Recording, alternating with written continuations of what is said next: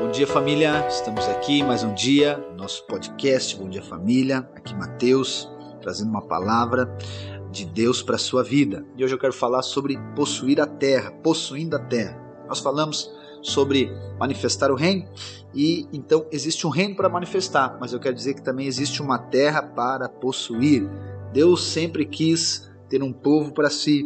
Deus sempre quis ter pessoas, né? Israel foi escolhido para isso. Para quê? Para manifestar o céu na terra, para trazer o reino do céu para a terra. E isso que era para Israel foi estendido para mim e para você hoje, como igreja. E quando nós temos o re... nós, nós temos agora, né, a revelação do reino de Deus.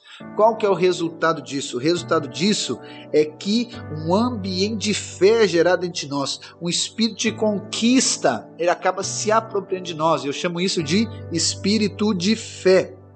Esse ambiente, esse espírito agora vai nos levar a alcançar grandes coisas para o Senhor. O povo de Israel, ele estava cativo lá no Egito.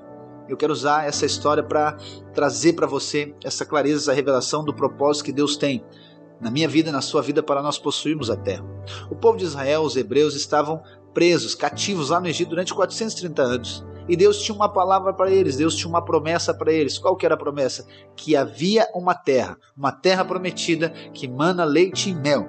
Então Deus já tinha prometido isso para eles, Deus já tinha esse propósito na vida deles. E agora então Deus envia, né, Moisés, que é usado por Deus para libertar o povo lá do Egito. O povo é liberto do Egito, o povo atravessa o Mar Vermelho, passa o Mar Vermelho é introduzido no deserto para ser introduzido na terra prometida. Só que ali, diante da terra prometida, a palavra diz que Moisés envia espias para espiar a terra que Deus já tinha dado. E esses espias eram os líderes das doze tribos de Israel. Eles vão lá, espiam essa, essa cidade, esse lugar, essa terra prometida durante 40 dias. E depois eles voltam com um relatório que eu quero ler com você, está lá em Números capítulo 13, versículo 26 ao 31, que diz assim: Vieram a Moisés e Arão e a toda a congregação dos filhos de Israel em Cádiz, no deserto de Parã, fizeram um relato de que tinham visto, e eles e toda a congregação, e mostraram-lhe os frutos da terra. Relataram a Moisés e disseram: Fomos à terra a qual você nos enviou. De fato é uma terra onde mana leite e mel estes são os frutos dela. Mas o povo que habita nessa terra é poderoso, e as cidades são muito grandes e fortificadas. Também vimos ali os filhos de Anak. Os amalequitas habitam na terra de Negueb, os heteus, jebuseus e os amorreus habitam nas montanhas. Os cananeus habitam perto do mar e na beira do Jordão. Então Caleb fez calar o povo diante de Moisés e disse: Vamos subir agora e tomar posse da terra, porque somos perfeitamente capazes de fazer isso. Porém, os homens que tinham ido com ele disseram: Não podemos atacar aquele povo, porque é mais forte do que nós. Então, nesse relato, nós conseguimos perceber duas visões, duas percepções todos os doze, né, eles viveram as mesmas experiências desde o Egito. Eles viram o Mar Vermelho abrir, eles viram as pragas no Egito, eles receberam o maná ali no deserto, eles passaram pela mesma experiência. Eles estavam debaixo da mesma promessa. Só quando agora eles estão diante da apropriação da promessa, a maioria deles, ou seja, um grupo de dez, eles não conseguem crer eles então agora dão mais valor para aquilo que eles estão vendo, né, que é a cidade forte, os inimigos, os gigantes, e eles agora acabam deixando a palavra de Deus para o lado. Mas Caleb e Josué, algo há diferente neles. Caleb se levanta, como nós lemos aqui, dizendo: Nós vamos possuir a terra, nós vamos entrar nesse lugar que Deus nos deu.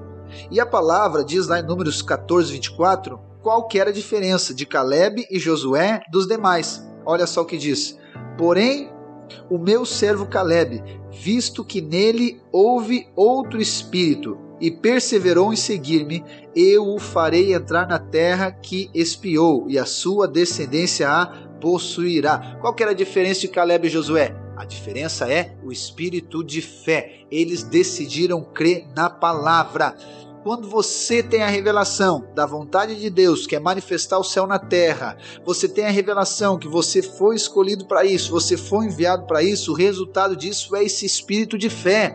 Fé não em qualquer coisa, mas fé na promessa, fé na palavra, fé que o lugar que Deus, Deus colocou você é para eu e você possuirmos. Quando eu e você possuirmos a terra, o que acontece? O nome do Senhor é glorificado, o céu manifesta na terra, o reino é estabelecido e o Senhor Jesus é exaltado. Esse é o nosso propósito. Imagina só aqueles dez. Na verdade, não foi só eles que não entraram na terra prometida nenhuma pessoa da tribo deles entrou também, a não ser os jovens de 20 anos para baixo, que era outra geração. Então quero dizer para você, Talvez você já passou um tanto de desafio da sua vida, você passou um tanto de circunstância na sua vida, você recebeu um tanto de promessa de Deus na sua vida, mas eu quero dizer, você está diante da terra prometida. Você está diante do melhor momento da sua vida. Você está diante da oportunidade histórica de Deus de possuir a terra que ele já prometeu para você.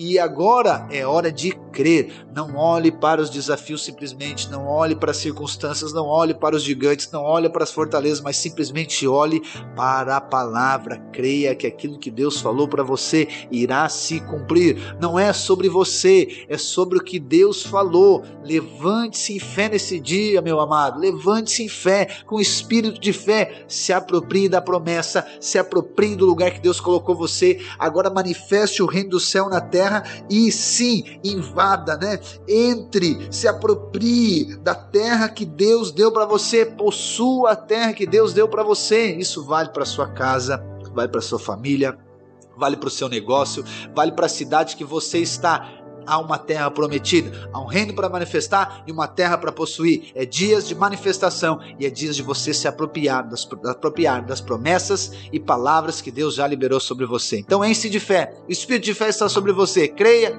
avante e o nome do Senhor será exaltado através de você. Amém? Deus abençoe a sua vida, um ótimo dia e o Espírito traga revelação para você. Deus abençoe.